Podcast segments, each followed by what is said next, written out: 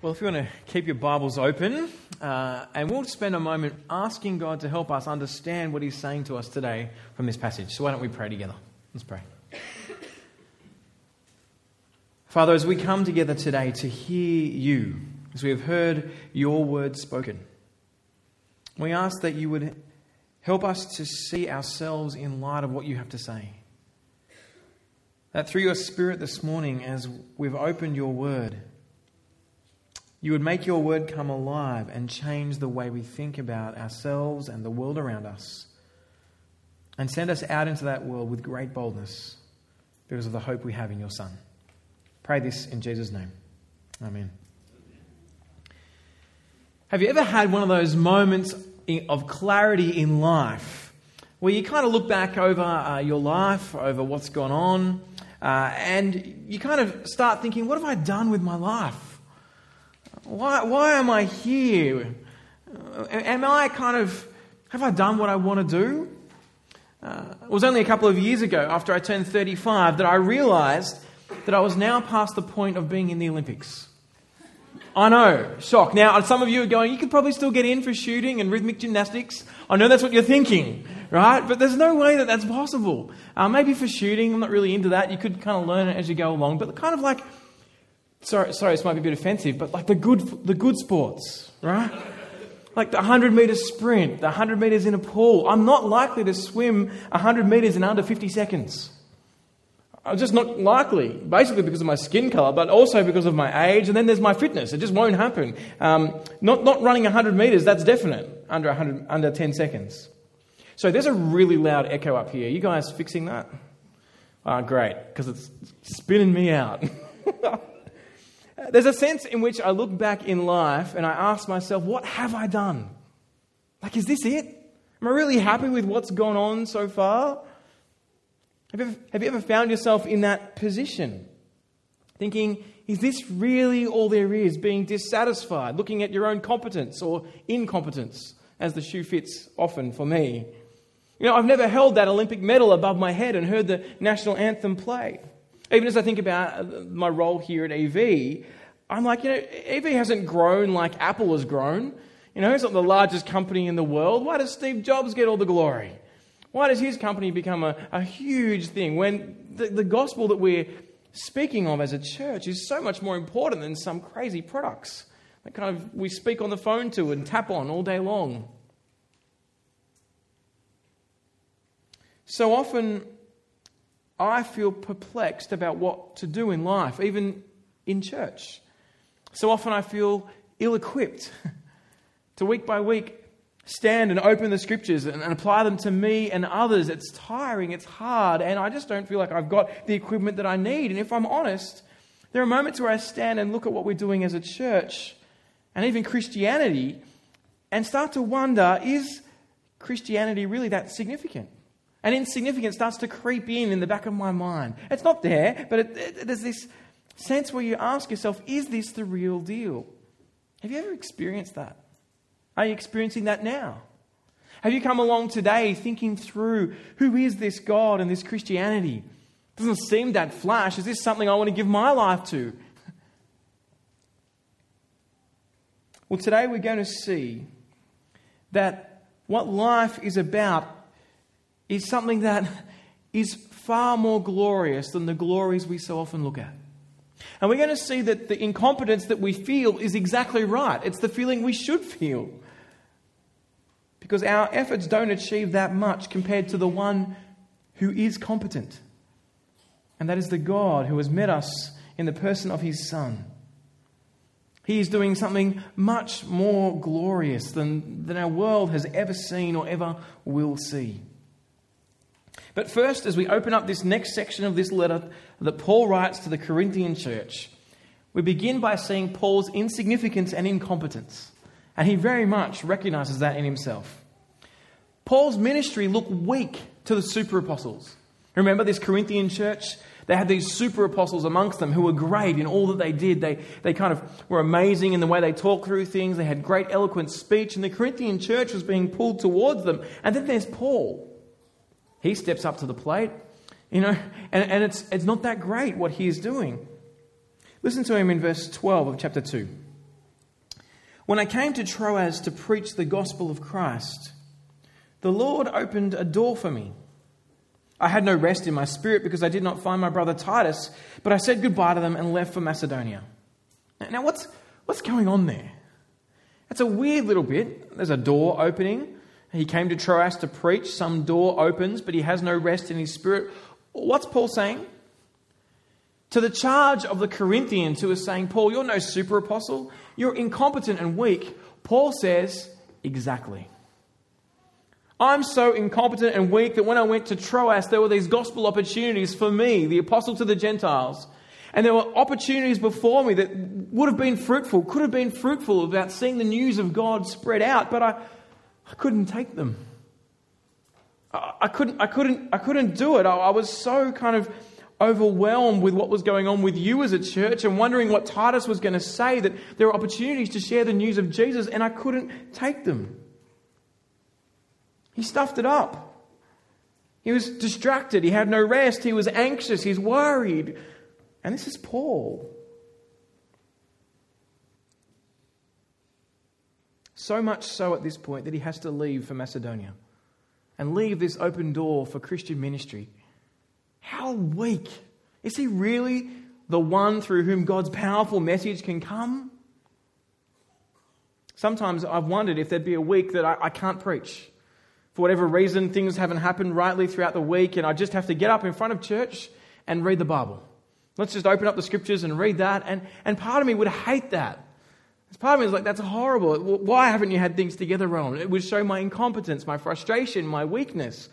I imagine that's kind of what Paul felt as he had to leave this great gospel opportunity. He couldn't deliver, he's incompetent. Now, lots of people think these verses don't link with what's coming next. Some people say, really, Paul takes a break from verses 2.14 all the way through to kind of chapter 7, verse 5. But I think there's some really helpful things that link us together that actually do show Paul meant to put this in order. Some say, oh no, this was later inserted in by others or by someone else, but no, no, no. Have a look with me at how these link together. 2 Corinthians 2, verse 14. Paul says, But thanks be to God, who always puts us on display in Christ, and through us spreads the aroma of the knowledge of Him in every place. For to God we are the fragrance of Christ among those who are being saved and among those who are perishing. To some we are an aroma of death leading to death, but to others an aroma of life leading to life. And who is competent for this? What Paul's picking up on here is an image, an illustration that would have been one of the most impressive sights in the ancient world. When, when a king or, or, general or leader came home from war and, and had conquered, they would come through kind of like a ticket tape parade and be celebrating on this great parade with the army in tow.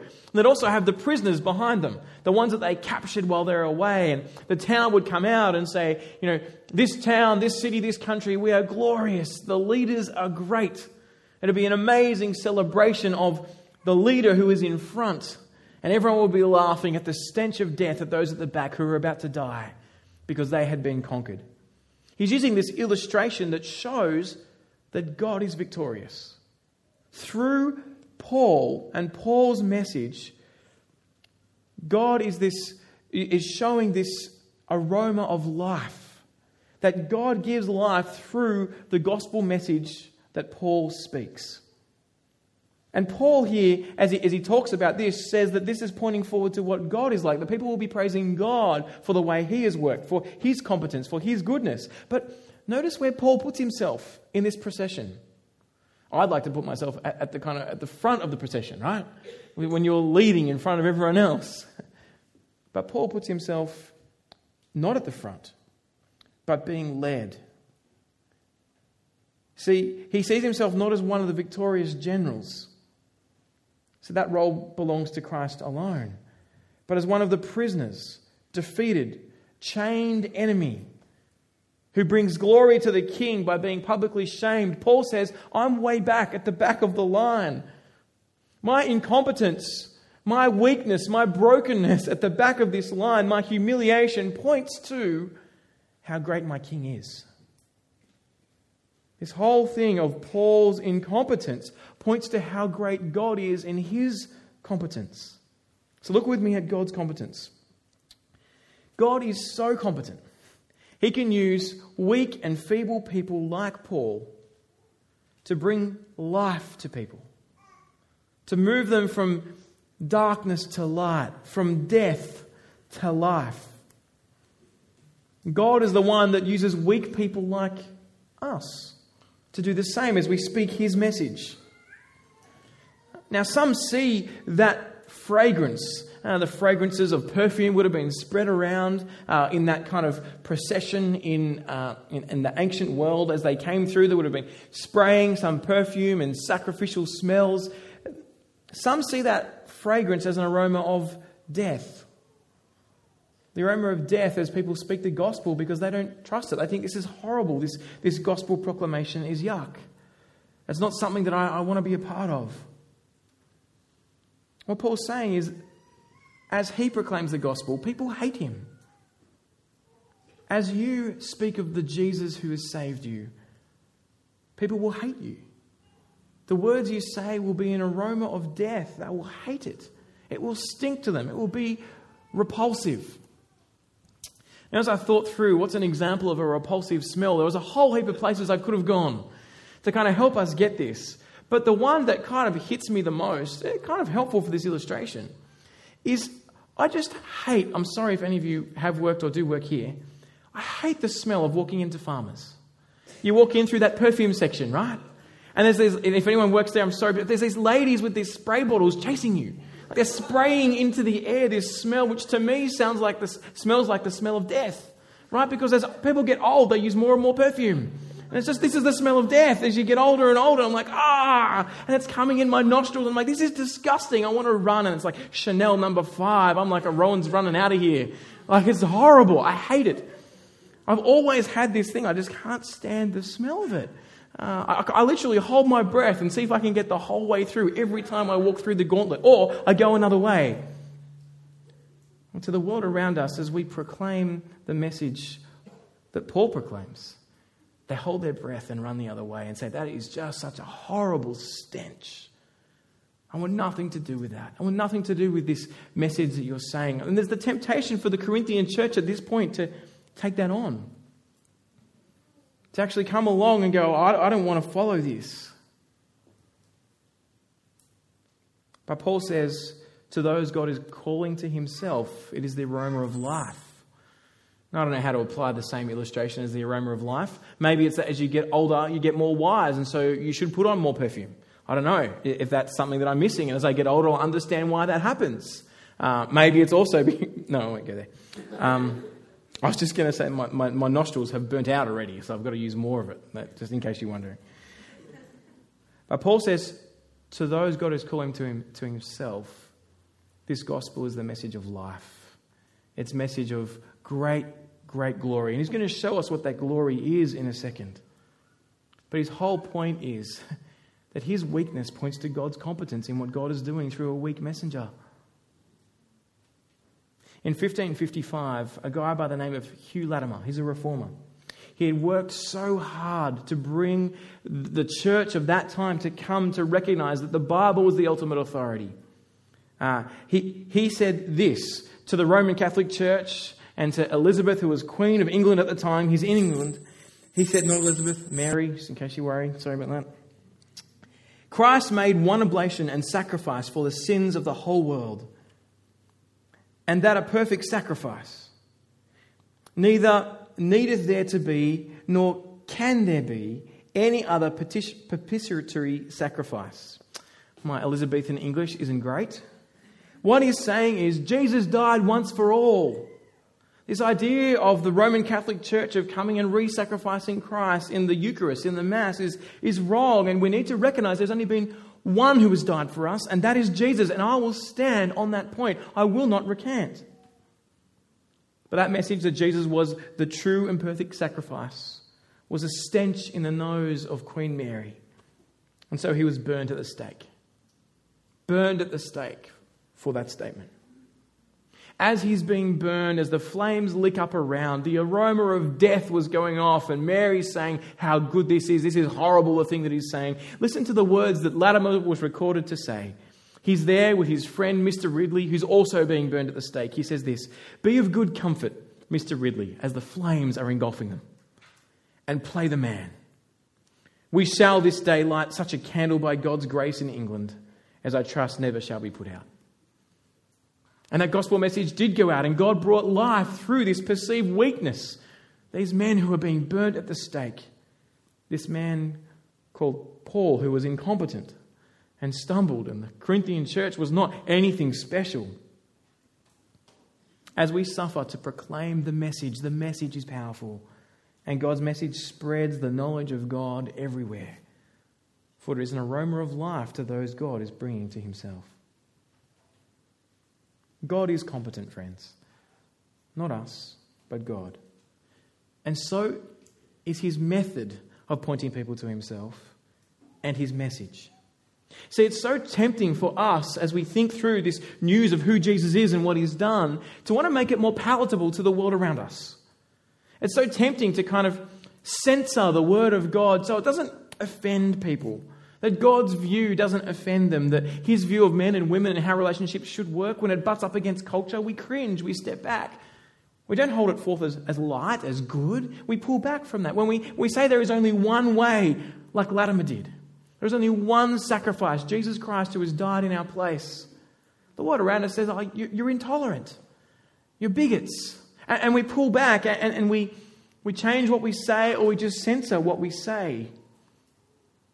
The reminder here is the message will be the stench of death to the world around us, but we are not to pull back.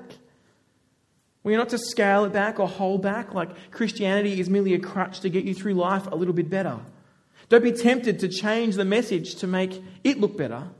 Or what's really going on, most probably, is I change the message so that I look better. So I don't believe something that's such a stench of death to the world around us. Are, are you similar? Paul says in verse 17, For we are not like the many who market God's message for profit. On the contrary, we speak with sincerity in Christ, as from God and before God. He speaks with sincerity in Christ, for the message is from God, and he speaks it not before the world, but before God. The message that gives life is not the message that says that if you come to Jesus, life will get better. So many in our world see Jesus as a crutch that helps me get through life, that, that makes life a little bit more palatable, that makes life a bit better. He's the optional extra on life. You know, you can have life and happiness, and then you bolt on religion. And you know what? Religion just makes life a bit better. And you should just come to religion and come to Jesus because he'll make your life better. Or people that come along with an even stronger message and say the message Jesus brings is that you'll have health, wealth, and prosperity right now.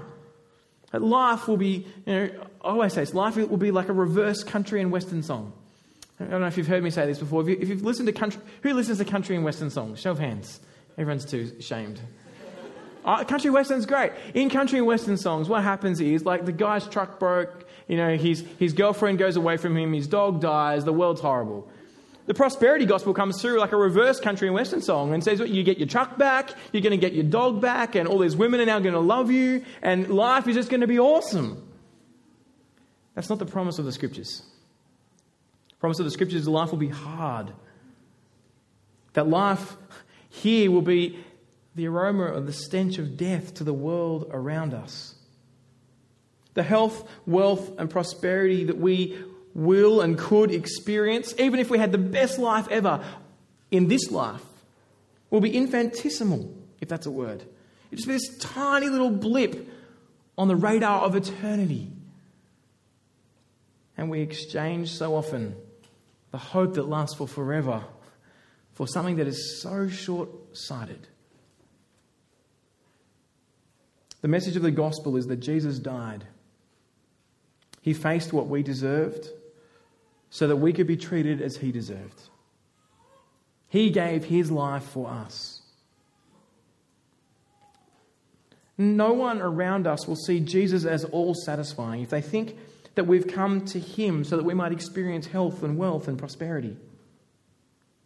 They'll be seeking satisfaction in and joy in and hope in not Jesus, but health and wealth and prosperity. That's why I come. If that's what we proclaim, if that's how we water down the word of God, so we're more palatable to the world around us, we've sold out Jesus. We've sold out God's method of bringing people to Himself and the message for something that we think is better. Paul says, Look at us in our incompetence. Look at us, apostles, in our brokenness. We stink to the world around us. We're nothing like these super apostles. We aren't palatable to the world. Our message sucks and doesn't bring what the world wants, but it brings what the world needs. We need Jesus' death in our place. For the moment that we come before the true and living God and face Him for how we've treated Him, unless Jesus stands in our place, we're on our own two feet. We need to stand before God and, and take the penalty, the wrath, the judgment for what we have done for not treating Him as God. All of us have done it. All of us deserve death and judgment and hell. All the happiness that this life could offer is but a blip compared to eternity. And God is saying, Do you not see what I have done? Do you not see the glory of this message that brings life of Jesus' death in our place and his resurrection? As we think about how we spread this gospel message, how we speak to others about this gospel message, that's the context that Paul's talking about here, is how we tell others about this, how we have confidence in it. As we think about that, I start to feel incompetent, weak. How can I do this? How can I see people move from death to life? I feel incompetent in life, in, in gospel ministry.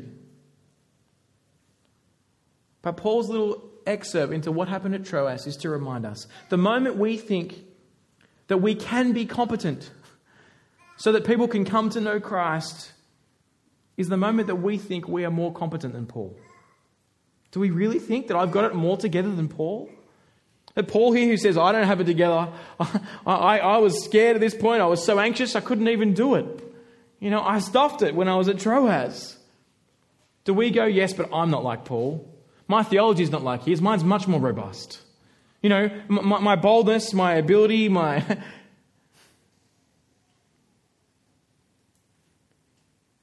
no, weakness shows God is competent as we hold to the gospel God has given us, as we speak it in the way God has given to us to speak. Not watering it down, but speaking the truth. For it is life, the aroma of life to some, and the aroma of death to others. Now, this has got implications for the way that we relate to others as well. See, we can't expect others to be anything other than feeble and weak, can we? If Paul's feeble and weak and he's the, the apostle to the Gentiles, we can't expect others to be better than Paul was, better than we are. We need to be careful what we expect of our bosses, of our husbands and wives, of our friends and family, our pastors, our leaders, our connect group leaders, the teams we lead. There's the temptation to think that everyone should have it all together. No. We should be pointing to the one who has it all together, yes. But our competence is not in look at me, look at what I can do, but in do we clearly and helpfully point people to the message God has given us that Jesus died and rose again and is God the Son. That's what it needs to be about. And so we need to watch our relationships with others that we don't expect more of them than we do of ourselves, than Paul says of himself, than God does of us. But the good news is, God uses weak people like me and you to bring people from death to life. There's a glorious nature to the incompetence that we have because God is held high as the one at the front of the procession. It's not flashy ministry, not like the peddlers of the word who do it for profit. Paul's like, not like that. No big jets and miraculous stories. Just point to the one miracle of Jesus rising from the dead. Point to the miracle of what he has done and who he is and what he offers us in the future. We are freed to be people who just plainly and straightforwardly set forth the word of God That's what we're called to do. Broken, incompetent, weak people whose message seems stupid to the world around us. Yet look, here we are today, 2,000 years later, because people have spoken the word. People like Latimer have stood up and said, No, I'm going to hold to what the Bible says. Then we get to this next section where Paul links his incompetence with God's competence in what he has done. And he shows the Corinthian church what God has done by his word and how you can see the competence of God. Basically, his answer in this next section of God's competence is the proof of God being in this is in the pudding. The Corinthians were doubting Paul's ministry. But Paul says, You yourselves, Corinthian church, are proof of God's power through my weakness because you've moved from death to life, because the Spirit is in you. Look with me at chapter 3, verse 1. Are we beginning to commend ourselves again? Or do we need, like some, a letter of recommendation to you or from you? You yourselves are our letter, written on our hearts, recognized and read by everyone. It's clear that you are Christ's letter produced by us, not written with ink, but the Spirit of the living God, not on stone tablets, but on tablets that are hearts of flesh. Paul says, You want proof of the pudding? Look at you. God's Spirit lives in you. He has changed you. He has moved you from death to life. One of the ways we work out if a ministry is a sham or not is seeing if people are truly converted, are truly trusting in Jesus, are truly saying, My only hope is that Jesus died for me, and as I come before God on that final day, my only hope is that I can say, Jesus died in my place, and I trust Him. He is my Lord, He's the one I try to serve, but He has died for me. If people are saying that, then that ministry has been truly effective. It doesn't mean that large numbers of church, if you've got a huge church, that it was effective, although it might do if they really are Christians. It doesn't mean we should go around and check on everyone. Are you really a Christian in that church? Oh, they're not really Christians in that church. No, no. We just need to be focused on the reality that God works through His Word, through this message, and the proof is in the pudding. And what had happened to these Corinthians i.e., the pudding, was amazing. That's what Paul calls the glory of the new covenant. The glory of the new covenant. Come and have a look, verse 4 of chapter 3. We have this kind of confidence toward God through Christ. It's not that we're competent in ourselves to consider anything as coming from ourselves, but our competence is from God. He has made us competent to be ministers of a new covenant, not of the letter, but of the Spirit. For the letter kills, but the Spirit produces life. What he's saying is that there's something new that is happening here. That Paul is a minister of a new covenant, far better than the old. Now, I imagine for the people in this church, these super apostles are coming in and saying these signs, these religious rituals, they're important things to do from Judaism. Let's keep circumcising, let's keep offering these sacrifices. Uh, and and the, the Corinthians like, yes, this seems right, this seems glorious. And as they think through what a glorious moment is and, and what glory is throughout the Old Testament, well, there's one event that would surely come to their mind the event of Moses when he got the Ten Commandments from God. Uh, Israel are camped out at the base of Mount Sinai, and God has them there. He has them cleanse themselves and says, Do not come up to me or I'll kill you all. And then they hear God's voice. The whole of Israel gathered as they've come out of Egypt they're at the base of Sinai. They hear God's voice billow and they go, Moses, you go. This is too scary to go near God. We're hearing God rumble and there's flashes of lightning and thunder and God speaks. So Moses goes up the mountain. He gets the Ten Commandments from God chiseled in stone and then comes back down the mountain. Have a listen to the way that uh, it's described in Exodus 34. It's on the screen.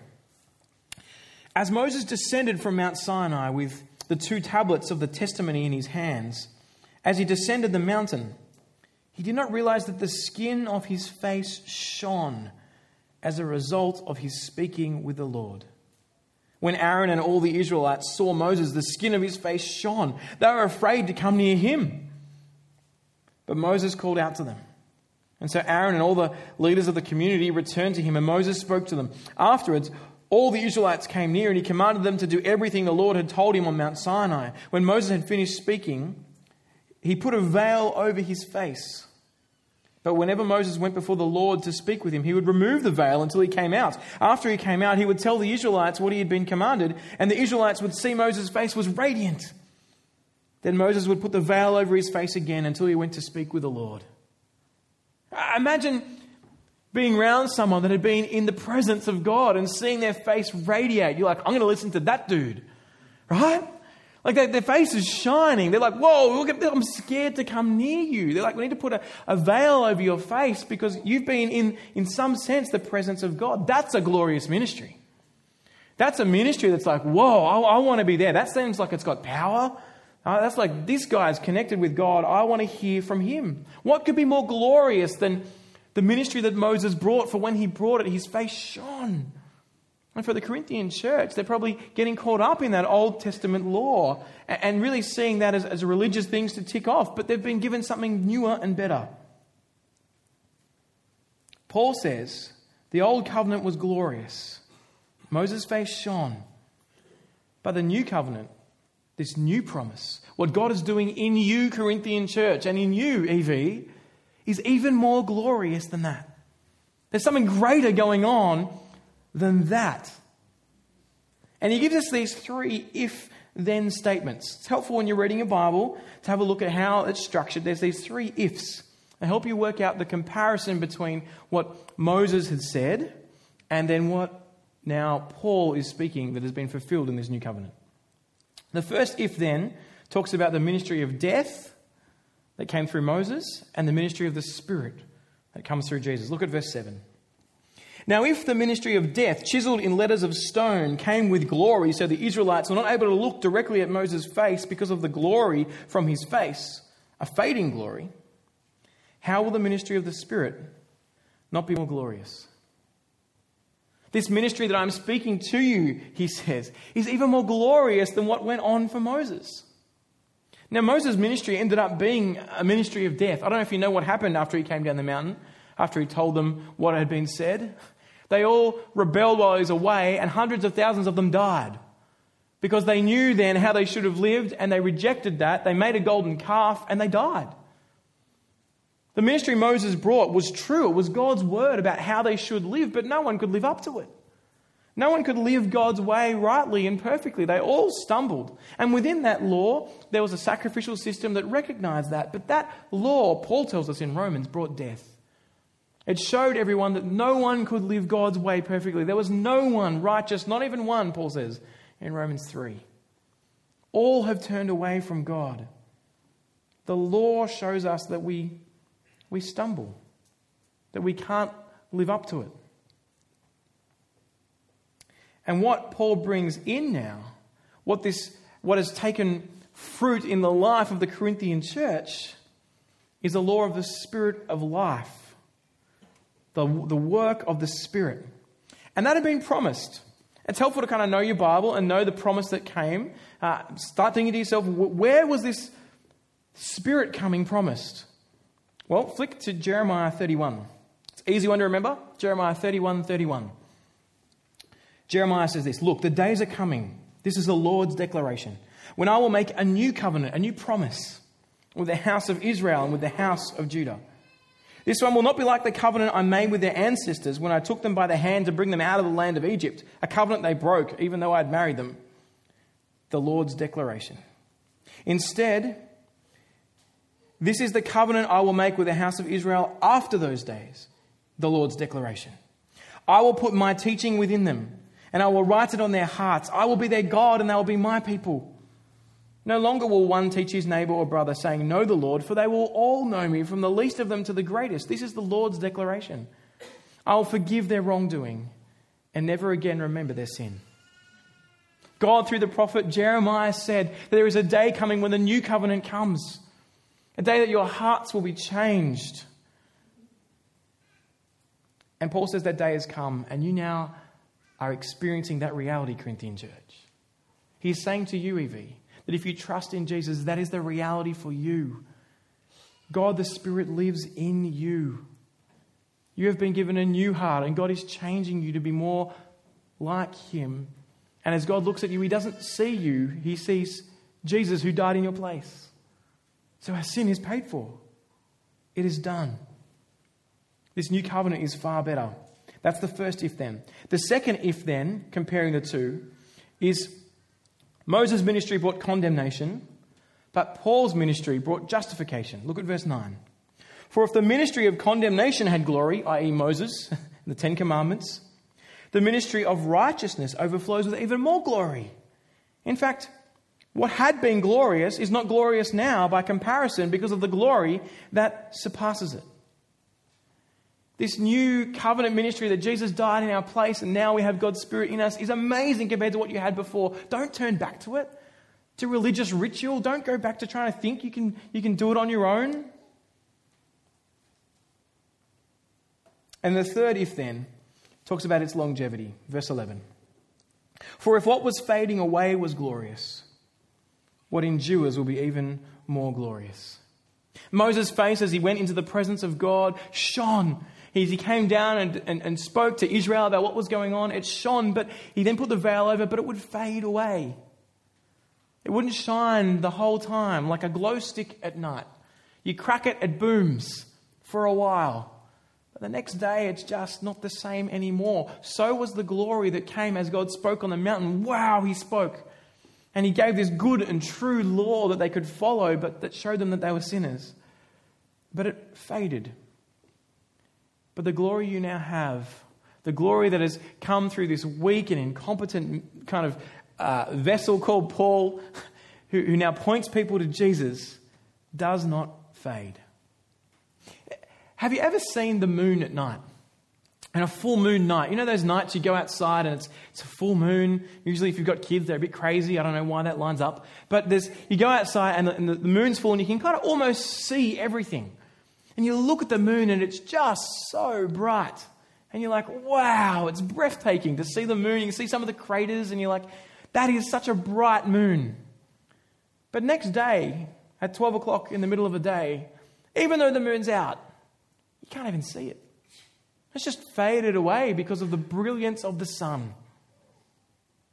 Paul says to the Corinthian church, The glory that you now behold is like the difference between the moon and the sun, the difference between Moses' glory and the glory we now have. It, it fades away in the daytime. What Moses did, it was good and glorious and amazing, yes, but now you have Christ. You have relationship with God. You have access to God, the Spirit in you. This is amazing. He says, when people read the old law, they miss that it was always pointing forward to the new one. Just like the, the moon displays the sun's light, it's just that we can't see the sun. So in Moses' age, they couldn't see Jesus, the Son. But when Jesus came and died and rose again, people could see the brilliance of who Jesus was. If they recognized who Jesus was, they suddenly saw God's full glory. But to some in this Corinthian church, they didn't see the glory of Jesus. They looked at this old covenant. For some here today, we miss the glory of Jesus because we're looking at what we think gets us through life, our religious practices and principles. We miss that Jesus fulfills the whole lot. That this new ministry that Paul brings by the Spirit gives life and is glorious. And so, because Paul has grasped onto this reality, despite his incompetence and weakness, he speaks with great boldness. The freedom the Spirit brings gives him great boldness. As he brings this message of life to the Corinthian church, this message that is no longer um, kind of distant and veiled like Moses' law was, but has direct access to God. It's, it's a wonderful, wonderful experience. It's an experience that we can experience ourselves today. You can know God. I don't know if you've thought about that. If you trust in Jesus, you can speak directly to God. That never happened. Moses was in his presence, hid away, cleft in a rock. And his face still shone like crazy, that everyone else was afraid.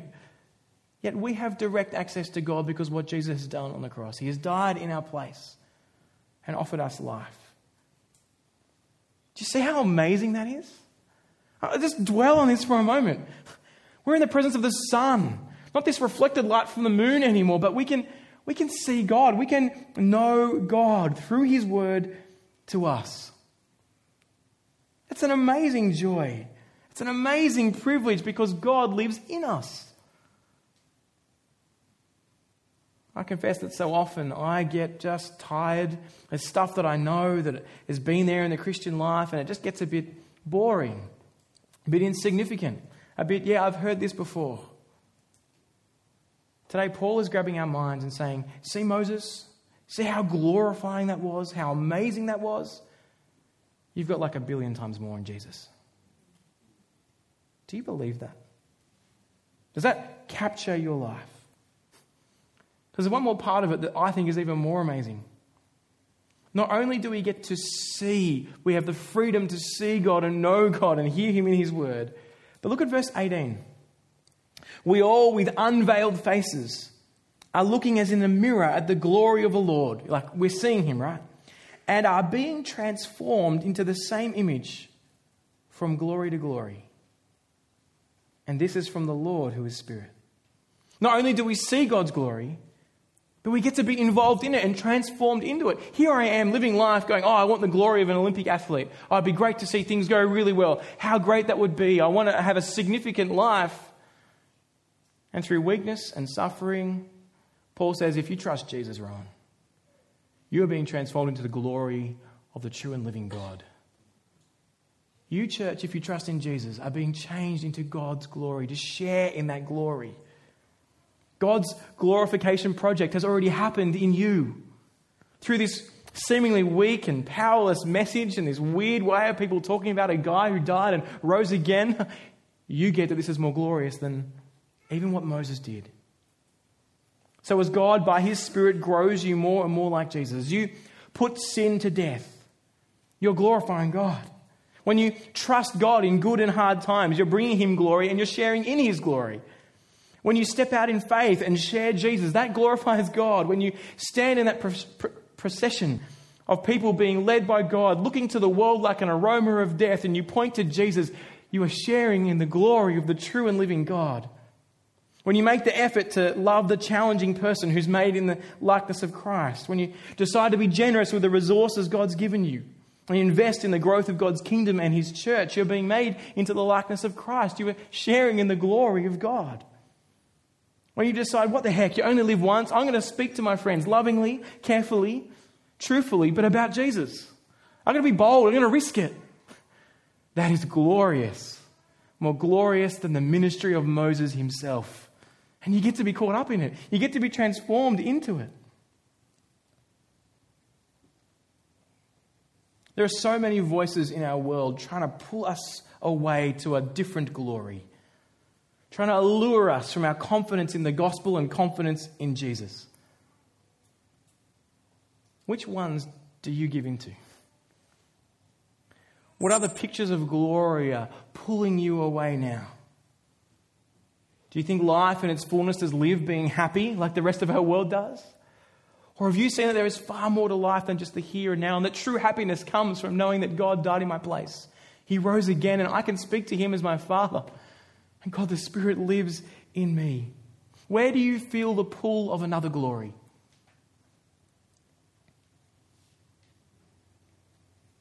It's crazy because these glories that pull us away from the glory found in the gospel, the glory that Paul proclaims, they're not permanent. They don't last forever, they're fleeting. Sure, they look great, like the moon, but when the sun comes out, oh, how pathetic and feeble they look. When through Jesus we have access to God. The glory we have as Christians doesn't hinge on my performance or my competence. It's not a glory that I can lose, it's not a glory that's temporary. It's a glory that is indestructible. A glory that is 100% certain, it is permanent. It is never fading. It is kept in heaven for us, Peter says.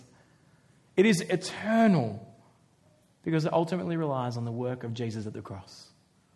Not on our goodness, not on our competence, but whether or not God has called us to himself by the work of his Spirit so we may trust in him.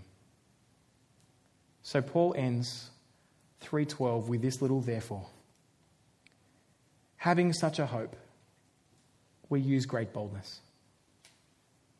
Having such a hope, we use great boldness. Through his incompetence, his brokenness, his weakness.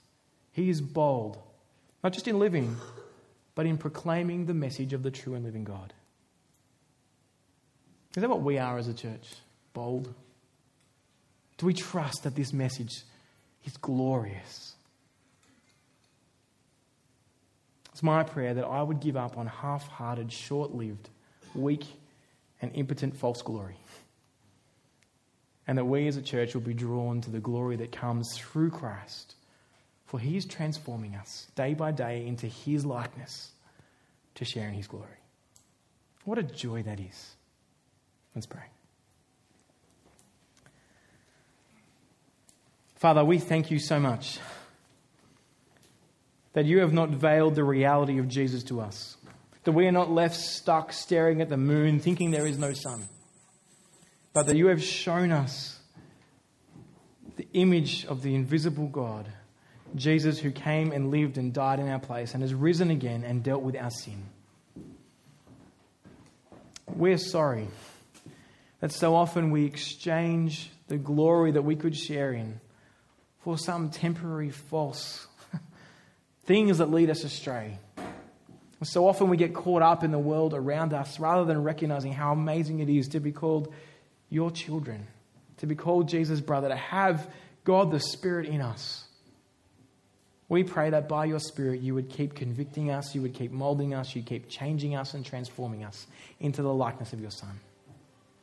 And today, Lord, for those who are here who have maybe seen your glory for the first time and want in. Uh, we ask that you would bring us to trust in Jesus. Move us from death to life. Help us to see how amazing this is and start this glorious life. May this word be an aroma of life, not an aroma of death. We pray this in your Son's great name. Amen.